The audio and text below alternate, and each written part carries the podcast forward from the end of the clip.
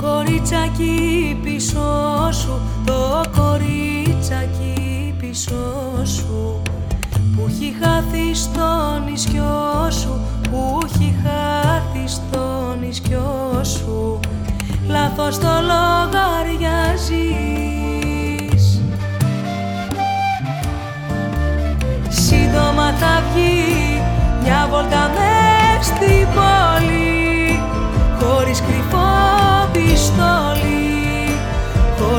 for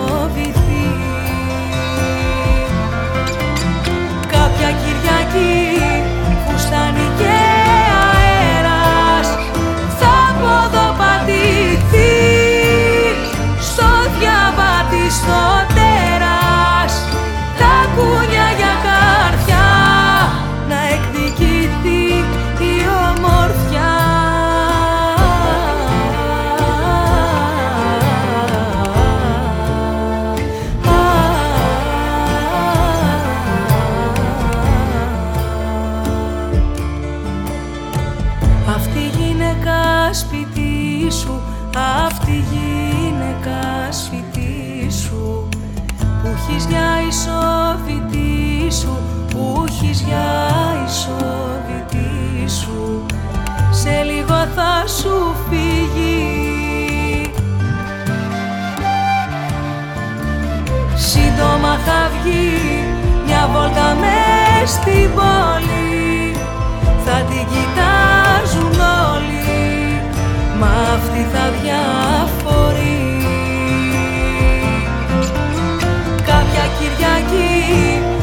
θα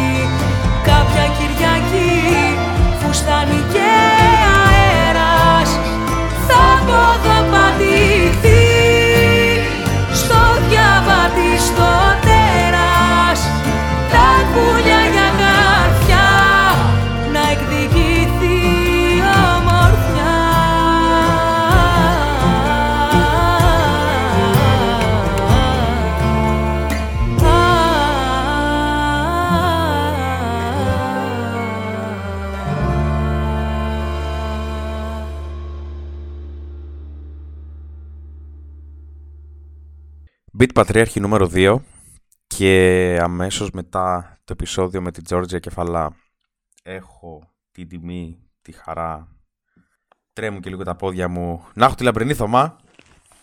Γιατί μωρέ τρέμουν τα πόδια σου κι εσύ; Μη λες τέτοια. Ε, άλλη μεγάλη τυπάρα που απλά έστειλε ένα μήνυμα στα social και σου λέει ναι. Για να μιλήσουμε αρχικά για λίγο επικαιρότητα για την ευκαιρία και εντάξει, μ' αρέσει, θέλω λίγο την άποψή σου για τα πράγματα και μετά να κινηθούμε γύρω από την γυναικοκτονία, τον όρο της γυναικοκτονίας, ε, γύρω από την ελληνική πραγματικότητα και να βαδίσουμε από την αρχή της δικιάς τους της καριέρας της δημοσιογραφικής και το πώς, όχι η γυναικοκτονία προφανώς, αλλά η πατριαρχία αν υπάρχει, ε, τι συνάντησες, τι αντιμετώπισες κλπ. Καλησπέρα, λαμπρινή μας. Καλησπέρα, καλησπέρα. Καλώς ξαναβρεθήκαμε. Ναι, να κάνουμε μια πιο επίκαιρη, γιατί είχαμε ξανεχογραφήσει και μια φορά στην εκπομπή μου και του Τόμ στη, στον APFM, το ραδιόφωνο του Πανεπιστήμιου της Πάτρας, αλλά λόγω διάφορων, που θα στα πω και offer, δεν χρειάζεται να τα πούμε τώρα, ε, πήρα αναβολή όλο για διάφορους λόγους. Μετά έκατσε και ότι εγώ χρειάστηκε να έρθω στο εξωτερικό και να ξεκινήσω εδώ μια καινούργια ζωή που όσο να είναι λίγο στην αρχή πρώτη μήνες κλπ. Οπότε ένα χρόνο αμέσως μετά έρχομαι πάλι, σου χτυπάω την πόρτα για να συζητήσουμε για πατριαρχία. Τι κάνεις; Καλά είμαι, καλά είμαι, δόξα τω Θεώ. Και είμαι καλά γιατί είμαι στο Press. Όσο θα είμαι στο Press Project θα είμαι καλά. Το ξέρω, ας πούμε, ότι... Εκεί δεν έχει πατριαρχία. Τι είναι το Press Project για αυτούς που δεν ξέρουν, ε; Το Press Project είναι ίσως το μόνο τόσο ελεύθερο μέσο που υπάρχει στην Ελλάδα που μπορεί να κάνεις τη δημοσιογραφία που θέλεις. Έναν άνθρωπο που έχει 30 από το 85 πόσα χρόνια είναι; 37 χρόνια πια δημοσιογραφία. Τι λες τώρα; Ξεκίνησε να δημοσιογραφείς πρωτού γεννηθείς. Τι 30. Ευχαριστώ πάρα πολύ. Αλλά ναι, κάνω διεθνή από το 92. Όλα τα διεθνή; Τα πάντα έχεις κάνει, έχεις περάσει από όλες τις χώρες του κόσμου; Όχι, αλλά καμιά εβδομηνταριά ναι. Δηλαδή, ναι, έχω περάσει. Αλλά εντάξει, είναι και η δουλειά. Δεν περνάς όπως περνάει όλος ο κόσμος. Καμιά φορά θυμάσαι μόνο ένα ξενοδοχείο και ένα φαΐ. Ήταν πολύ ναι. ωραίο όταν πήγαμε στη Χιλή που ήρθε ένας από τους ακροατές μαζί για να δει και πώς δουλεύουμε. Όχι, έχει γίνει τι πράγμα. Και είμαστε ανοιχτοί στις αποστολές αυτό. Είχαμε κάνει και εκπομπή μαζί με το Σταμάτη για, ακριβώς για να, να πει αυτό. Και κάποια στιγμή είμαστε μέσα σε ένα ταξί. Έχουμε, εμείς έχουμε βγάλει με τον Νίκο 5-6 ρεπορτάζ ήδη. Και λέει ο ταξιτζής πώς σας φαίνεται η Χιλή; Και γυρίζω και του λέω: Δεν έχουμε δει τίποτα ακόμα. Ο Σταμάτης έφευγε όταν εμείς, εγώ δούλευα, έκανα ρεπορτάζ τέτοια έτσι. Ναι, και μου λέει: Κάποια ναι. στιγμή συνειδητοποίησα τι σημαίνει κάνω ρεπορτάζ.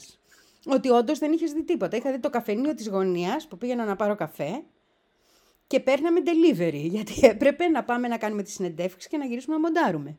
Που το μοντάρισμα παίρνει τον πενταπλάσιο χρόνο. Από όλο αυτό το να συλλέξεις, να φτιάξεις το puzzle. Και συνεντεύξεις στα Ισπανικά που έπρεπε να γίνουν υπότιτλοι. Έτσι, δηλαδή. Oh. Που σημαίνει ότι ξύπναγα για να μπορώ να γράφω και την εκπομπή έξω το πρωί. Και πήγαινε η Εντάξει. ώρα. Εντάξει. Το συγκεκριμένο project στη Χιλή ήταν το πρωτογενές υλικό που είχες. Εντάξει. Ψάξτε το όσοι δεν το έχετε δει γιατί μιλάμε τώρα... Ήταν, ήταν συγκλονιστικό και για μας. Είναι από τις μεγάλες μου... Είχαμε τη φοβερή συνέντευξη με τους Κουιλαπαγιούν που έχουν γράψει ναι. το El Pueblo Unido. Είχαμε ξενάγηση, α την πούμε εντός εισαγωγικών, σε μερικούς από τους τόπους βασανιστήριων. Είχαμε συνέντευξη με γυναίκα ε, την οποία, την Φαβιόλα, την οποία την τύφλωσαν οι αστυνομικοί. Είχε μείνει στο νοσοκομείο μήνες το 19 με τα επεισόδια και τώρα είναι γερουσιάστρια ένας απλός άνθρωπος, εργάτριας σε εργοστάσιο, καθαρίστριας σε εργοστάσιο, ε, υπέροχη γυναίκα. Είχαμε αρκετές τέτοιες κουβέντες με τους ε, γιατρούς οι οποίοι αυτοοργανώθηκαν για να φροντίσουν τα θύματα της αστυνομίας στις μεγάλες διαδηλώσεις στην εξέγερση του 19. Δηλαδή υπήρχαν πολλά ρεπορτάζ, πανέμορφα ρεπορτάζ για μένα Χάρη στον Νίκο. Ήταν Γιατί για μένα είναι εύκολο να κάνω μια συνέντευξη. Μετά ο Νίκος που πρέπει και να βιντεοσκοπεί την ώρα της συνέντευξης, να γράφει τον ήχο και μετά να μοντάρει. Κατάλαβες, mm. ενώ εγώ έβγαζα τα, ναι. τους υπότιτλους για να περάσει τους υπότιτλους, είναι ο αφανής ήρωας σε όλο. Ο στόχος ήταν να το στείλεις σε, σε μια μέρα. Γι' αυτό έπρεπε, είχε το στρέξιμο. Το συντομότερο. Έπρεπε μέσα, μήνα με ένα μήνα και πέρα από τα καθημερινά ρεπορτάζ και τα ρεπορτάζ που είχαν μόνο με τις εκλογές να κάνουν και τα κείμενα, βγάλαμε καμιά δεκαριά βίντεο. Ναι, ναι, ναι. Δεν ήταν λίγο δηλαδή. Και την πρώτη εβδομάδα τη χάσαμε γιατί μας είχαν σε απόλυτη καραντίνα με, με επιφυλακή. Ναι, ναι, ναι. Οπότε ήταν ναι. τρει εβδομάδες ουσιαστικά τα βίντεο. Αλλά πρέπει να πω ότι όταν λες είμαι Έλληνας και από αριστερό μέσο, όλος ο αριστερός κόσμος του πλανήτη σου ανοίγει την πόρτα. Δηλαδή για τους Κουιλαπαγιούν δεν ήμουν σίγουρη ότι θα... Είναι πολύ μεγάλο όνομα τώρα. Ποια είμαι εγώ ή η Φαβιόλα. Αλλά όταν λες ότι έρχεσαι από την Ελλάδα, κάπως... Ναι. Ειδικά σε ένα τόσο μακρινό τόπο και καταλαβαίνουν και τι είναι mm. το πρέσ και εξηγείς ότι ο κόσμος πλήρωσε το ταξίδι σου. Αυτό, αυτό. αυτό. Σε πολύ λίγες μέρες. Δεν είναι ότι έτρεχε κάτι μήνες. Όχι. Όχι, είναι, ήταν όχι τόσο γρήγορος όσο τη Βενεζουέλα, αλλά κάναμε μια εβδομάδα περίπου και τώρα και για τη Χιλή. Η Βενεζουέλα ήταν καταπληκτική γιατί σε τέσσερις μέρες είχαμε μαζέψει όλο το ποσό. Η Βενεζουέλα ήταν η πρώτη φορά νομίζω που έγινε κάτι αντίστοιχο. Στην Λατινική Αμερική ναι, αλλά έχουμε κάνει πάλι... Ναι, ναι, ναι, έχεις κάνει και στο Λίβανο, μετά το θυμάμαι εγώ και δεν ξέρω τι άλλο. Μετά το χτύπημα, μπράβο, με βίντεο εκεί γιατί βρήκα αυτό το χρυσό παιδί, τον Κωνσταντίνο, τον φωτογράφο μας, τον Ζήλο, ε, όχι, όχι, όχι να περηφανευτώ ότι α, όντως παιδιά τη διαβάζω ή ότως, αλλά το άρθρο με τις κούπες πρέπει να είσαι εκεί. Να είσαι εκεί να το δεις. Να είσαι εκεί, να είσαι δίπλα τους, να πάρεις και εσύ τη σκούπα. Τι έκανες με τη σκούπα για να καταλάβουνε; Τι έκανες με τη σκούπα; Επιμένω να λέω ότι όταν κάνουμε κείμενα μόνο, δηλαδή δεν έχεις το βίντεο και τις συνεντεύξεις για να μεταφέρεις ένα κλίμα, όταν είναι μόνο και να πρέπει να γυρίσεις τη δημοσιογραφία του 30, δηλαδή αυτό που νιώθω εγώ εκείνη την ώρα, πρέπει να βρω έναν τρόπο να στο μεταδώσω. Αν εμένα τα μάτια μου γεμίζουν εκείνη την ώρα, το ρεπορτάζ με υποχρεώνει, γιατί δεν είμαι αντικειμενική, είμαι εγώ. Να σου μεταφέρω, αν μπορέσω να σε κάνω να βουρκώσεις και εσύ για το λόγο που βούρκωσα. Αυτό σημαίνει ότι οι λέξεις μου πρέπει να είναι προσεγμένες και δυνατές. Μπορεί να ακούγεται έξω από το, τη δημοσιογραφία του σήμερα, αλλά ήταν η δημοσιογραφία του 30 όταν έφευγαν οι άνθρωποι σε αποστολές και η κατάσταση στην Ελλάδα είναι τέτοια σήμερα, εκτός από την Ουκρανία δεν γίνονται αποστολές, δεν φεύγουν δημοσιογράφοι έξω να καλύψουν μεγάλα γεγονότα. Μα γι' αυτό και όσοι φεύγουν είναι γνωστά ονόματα. Τους ξέρουμε όλους. Μπράβο, εμείς πήγαμε σε μέρη μπράβο, που δεν πάνε άλλοι. Δηλαδή και στη Συρία όταν πήγαμε δεν πήγαιναν Έλληνες δημοσιογράφοι και στο Λίβανο όταν πήγαμε ήμασταν εμείς και η ΕΡΤ, κανένας άλλος. Ε, την πρώτη φορά στο Λίβανο με την εξέγερση των παιδιών ήμουν μόνη μου. Όταν πήγαμε στο Ιράν ναι, ήμουν μόνη μου, με βγάλανε μέχρι στα, στα ναι. Α και στα Αντένα και στα τέτοια, γιατί η Ελληνίδα δημοσιογράφος. Ε, στείλτε κανέναν άνθρωπο λοιπόν. Είναι τόσο απλό ας πούμε. Ε, στο μυαλό μου πάντως, καλά, για το κείμενο αυτό, επειδή εγώ προσωπικά ασχολούμαι και μου αρέσει την μποξογραφία, ακούω από μικρός ραδιόφωνο, από, από ραδιόφωνο ξεκίνησε, από αθλητικό γιατί ήμουν πολύ ποδοσφαίρο τέτοιο, αλλά μετά Παναθηναϊκός δυστυχώς για σένα. Κανείς δεν είναι τέλειος. Κανείς δεν είναι τέλειος, αυτό θα έλεγα. Μου κλέβεις τις ατάκες, αλλά να πω ότι από εκεί ξεκίνησε και μετά έμαθα Κώστα Βαξεβάνη και κατέληξα να μάθω ε, αείμνηστο τώρα, δεν ξέρω αν θα του άρεσε. Ε, βασικά δεν ξέρω αν θέλω να το αναφέρω τώρα τον ιδρυτή του Press Project ή γενικά το όλο. Δεν χρειάζεται. Δεν χρειάζεται, δεν θα ήθελε ο Κώστας Εφήμερος. Απλά όταν ο θείος μου μου είπε ότι ξέρεις τι, τσέκαρε αυτές οι συνεντεύξεις προεκλογικά στο τάδε μέσο που προσπαθούν να κάνουν βιντεοσκοπου, να βιντεοσκοπήσουν συνεντεύξεις που είναι εφήμερος και δεν θυμάμαι τον άλλο δημοσιογράφο τώρα που είναι στο 24, News 24 Πολύ ωραίος. Τέλος πάντων, στο κείμενο το συγκεκριμένο με τις κούπες είναι απίστευτο δυνατό. Δηλαδή, είπες στη θεωρία του να έχεις δυνατές λέξεις και αυτά. Ε, άμα θέλετε να δείτε το αποτέλεσμα το, του έμπειρου δημοσιογράφου, είναι αυτό το κείμενο. Ψάξτε το. Εγώ το λέω πιο πολύ. Όχι. Δεν ξέρω αν έχεις ανάγκη, γιατί ξέρεις ποια είσαι. Απλά εγώ το λέω πιο πολύ για όσους τύχει και ακούσουν το podcast. Ότι ρε παιδάκι, μα ψάξτε και κάτι λίγο παραπάνω. Σε συνήθως οι άνθρωποι που μας ακούν στο ραδιόφωνο δεν μας διαβάζουν και αυτοί που μας διαβάζουν δεν μας ακούν στο ραδιόφωνο. Είναι περίεργο πράγμα αυτό. Πολύ περίεργο αυτό, μου το έχεις ξαναπεί. Είναι πολύ περίεργο. Δεν με αντέχουν στην ανάγνωση. Ή με αντέχουν μόνο στην ανάγνωση. Σε αντέχουν. Πιο, πιο, πιο πιθανό να σε αντέχουν στην ανάγνωση, να ξέρεις. Και απλά να πω ότι επειδή εγώ ηλικιακά τώρα είχα τύχει να σε ακούω όταν, είχες, ε, όταν ήσουν στη Μέση Ανατολή. Και θυμάμαι χαρακτηριστικά, δεν θυμάμαι που ακριβώς, αλλά κάπου η ραδιοφωνική εκπομπή είχες πει ότι έχουμε πιο πολλά κοινά με τη Μέση Ανατολή παρά με τη Δύση. Και να σου πω, ε, πριν πάμε στα της Πατριαρχίας, ή να μου πεις εσύ ό,τι άλλο θες, ότι γνώρισα στην Κοπεχάγη ανθρώπους από όλο τον κόσμο. Έχω τρομερή, σαν χαρακτήρας, τρομερή επαφή με τους Αργεντίνους που γνώρισα. Με τους Σκανδιναβούς μπορώ να περάσω ωραία, αλλά οι Σκανδιναβοί έχουν την ατζέντα. Εγώ, ναι, περάσαμε πάρα πολύ ωραία σήμερα. Οι Αργεντίνοι θα σου πούν πάμε και αύριο για καφέ. Οι Σκανδιναβοί θα σου πούνε κάτσε λίγο μια στιγμή, μπορώ σε 10 μέρες. Την άλλη και Κυριακή μπορείς.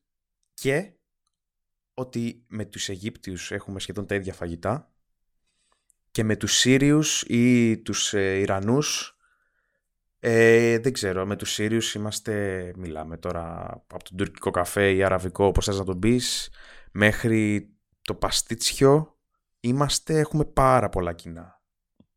Όταν είχα πάει στη Συρία, είναι η ιστορία που μου αρέσει να λέω από τη Συρία και δείχνει πόσο κοντά είμαστε. Καταρχήν είναι χώρες που είναι στη μισή, στο μισό χρόνο κοντά μας από την Κοπενχάγη ή το Παρίσι ας πούμε έτσι. Σε μία ώρα, μια ναι, και είκοσι στο Λίβανο. Ναι. Ε, όταν ήμουν στη Συρία πήγα σε ένα μοναστήρι που είχαν απαγάγει τις Άισις στις μοναχές. Είχαν γυρίσει εκείνες, τις είχε ανταλλάξει ο Άσαντ με 360 Άισις ε, συλληφθέντες. Λοιπόν, και πήγα να δω τις καλόγριες να μιλήσω μαζί τους για την εμπειρία. Γιατί είχαν μείνει μήνες ε, στο κρατούμενες ουσιαστικά της πιο εξτρεμιστικής οργάνωσης ισλαμιστικής που υπάρχει. Επειδή ήσουν δημοσιογράφος, παρένθεση, μπορούσες να πας, υπήρχε μια ασυλία πως, ε, ότι α, πρες, πρες εδώ. Πήγα σαν θρησκευτική τουρίστρια, αυτό δήλωσα για να μπω στη Συρία. Και επειδή το μοναστήρι ήταν ο πρώτος μου στόχος, πήγα στο μοναστήρι και μετά έκανα ό,τι άλλο ρεπορτάζ έκανα, αλλά έπρεπε να δημιουργήσω την εικόνα πρώτα. Και πήρα μαζί μου μια μεταφράστρια, μια υπέροχη γυναίκα. Κατεβαίνουμε λοιπόν από το μοναστήρι αφού έχουμε μιλήσει με τις μοναχές και μου λέει, ξέρεις λέει κάθε μέρα ε, όταν βγαίνω να βρω στη Δαμασκό φαγητό, λέω στην κόρη μου, αν δεν γυρίσω σε δύο ώρες σημαίνει ότι έχω σκοτωθεί. Εκεί έχει δολάρια, 12 χρονών το παιδί, όσο και πόλεμο σχεδόν. Εκεί έχει δολάρια, τα παίρνεις και πας στο θείο σου. Έχω ανατριχιάσει, είμαι μαμά εγώ έτσι, έχω ένα παιδί μεγάλο, αλλά καταλαβαίνω τι μου λέει. Εκείνη την ώρα λοιπόν περνάει δίπλα ένα ντάτσουν, ένα το γιώτα ανοιχτό, έχουν ανοιχτά τα παράθυρα και παίζουν τσιφτετέλια. Και η ίδια γυναίκα σηκώνει τα χέρια της στον αέρα και αρχίζει να χορεύει στη μέση του δρόμου. Αυτή είναι η Ανατολή μας. Εγώ έτσι τη νιώθω την Ανατολή, που μέσα στον πόνο αυτό και τον αγώνα να επιβιώσεις, παράλληλα έχεις αυτή τη μεγάλη καρδιά ρε παιδί μου. Είναι, έτσι τη νιώθω και έτσι τη βλέπω. Αυτό που λες, ότι ερχόμαστε σε επαφή με αυτούς τους λαούς με ένα τελείως διαφορετικό τρόπο, είναι γιατί έχουμε ανάλογη νοοτροπία. Έχουμε ανάλογο, ανάλογη ε, εικόνα για τον κόσμο. Είμαστε πολύ πιο ανοιχτοί από τους δυτικούς ανθρώπους. Θα ήθελα να σε ρωτήσω τώρα κάτι, ε, αλλά επειδή έχει μεγάλη απάντηση, θα το αφήσω για επόμενο podcast που θα κάνουμε σε δύο-τρεις εβδομάδες. Μόνο για τη Συρία. Γιατί έχω ακούσει εδώ ιστορίες. Απλά θέλω να βάλεις πινελιές ιστορικές, ας πούμε. Θέλω να βάλουμε πινελιές καλές. Και Ουκρανία, και Ουκρανία, αλλά ας, θέλω να θέλω από Συρία. Ωραία. Άμα θες θα κάνουμε ένα, θα ξεκινάει από Συρία, αλλά θα καταλήγει σαν γενικό θέμα μεταναστευτικό και γιατί ε, σαν ελληνικά ΜΜΕ λέμε μόνο για τους ε, διακινητές της Τουρκίας και δεν λέμε για τους Έλληνες που τους περιμένουν εδώ. Δούλεψα πέρυσι βοηθώντας να γίνει ένα επεισόδιο στη σειρά του Netflix ε, που λέγεται «Οι σκληρότερες φυλακές του κόσμου». Αυτό ναι. για την Ελλάδα, στα Διαβατά. Στα Διαβατά βρίσκονται οι περισσότεροι διακινητές σε οποιαδήποτε φυλακή της Ευρώπης. Οι, οι διακινητές στις φυλακές διαβατών, είτε ναρκωτικών είτε ανθρώπων, είναι το 70% των κρατουμένων. Μόνο αυτό σκέψου. Και είναι άνθρωποι που έχουν, δηλαδή, καλά, μερικές περιπτώσεις ήταν άστα να πάνε. Δηλαδή, να, ο άλλος να σου λέει ότι έχει μεταφέρει γύρω σε 100.000 ανθρώπους, ας πούμε. Off the record. Και αυτά πάνε 2 με 3 χιλιάρικα. Ναι, Έλληνας. 2 με 3 χιλιάρικα το κεφάλι, όπως το λένε, έτσι. Από εκεί ξεκινάμε βασικά το μήνυμα. Τέλος πάντων, τέλος πάντων. Ε, εγώ, εγώ θα ήθελα ας πούμε, να το. λίγο να, διαβάσω, να διαβάσω κι εγώ κάτι, άμα μου στείλεις κάποια πράγματα να ξέρω, για να μην. να μπορέσω να κατευθύνω λίγο την κουβέντα. Αν μπορέσεις να με κατευθύνεις, να πεις το κόλπο στον πουλί. Γιατί λέει ότι είναι αδύνατο να με κατευθύνει οποιοδήποτε. Θα πάρω την... Ναι, το ξέρεις ότι το κάνει επίτηδες. Γιατί δίνει άλλη χρειά στην εκπομπή. Κατάλαβες. Υπέροχο να έχεις έναν άνθρωπο να συζητάς σαν τον πουλί μας. Ο πουλί, ε, Κωνσταντίνος Πουλής, για όσους δεν τον ξέρουν, που για μένα ο η κορυφαία πένα σε οποιοδήποτε θέμα, γιατί είναι αυτό που είναι, θα κοιτάξει πάντα το δάσος και θα στο δώσει με, μέσα αρχή και τέλος με πολύ φοβε... Ε, απίστευτο λεξιλόγιο, απίστευτο συντακτικό ότι... Έχουμε και ένα κρατικό βραβείο κύριε. Καλύτερου ε, ναι. non-fiction βιβλίου πέρυσι. Παρακαλώ. Που έχω διαβάσει το μισό. Που έχω διαβάσει το μισό έτσι. Ε, μα εντάξει, από την αφιέρωση ανατριχιάζεις. Από την αφιέρωση στο, σκηνικό. Είμαστε πολύ τυχεροί που είμαστε στο πρέσ και που έχουμε τον Κωνσταντίνο εκεί. Αυτό. Είμαστε πολύ τυχεροί.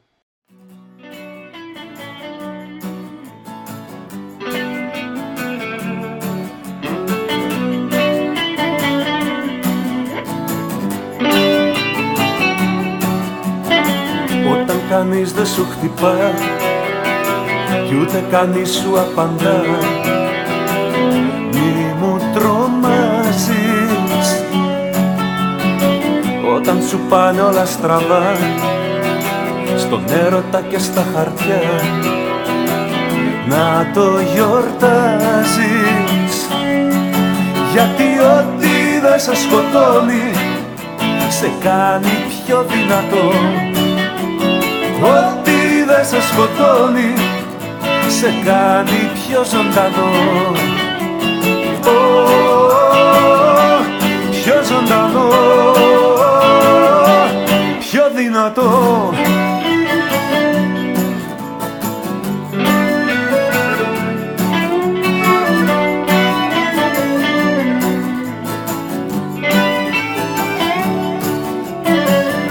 Θα αλλάξουν ξανά και θα κερδίσεις τη ζαριά με τη σειρά σου. Μια ρόδα είναι και γυρνά και ξαναπαίρνουνε φωτιά τα όνειρά σου. Γιατί ό,τι δεν σε σκοτώνει σε κάνει πιο δυνατό. ό,τι δεν σε σκοτώνει σε κάνει πιο ζωντανό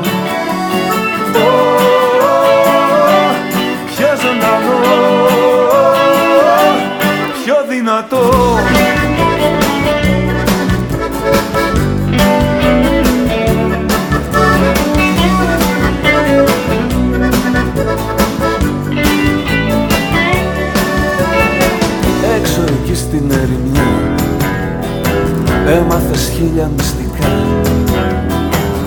Να τα φυλάξεις. Έπεσες τόσο χαμηλά Για να πατήσεις πιο γερά Και να πετάξεις. Γιατί ό,τι δεν σε σκοτώνει Σε κάνει πιο δυνατό. Ό,τι δεν σε σκοτώνει σε κάνει πιο ζωντανό Πιο ζωντανό Πιο δυνατό. Πιο ζωντανό Πιο δυνατό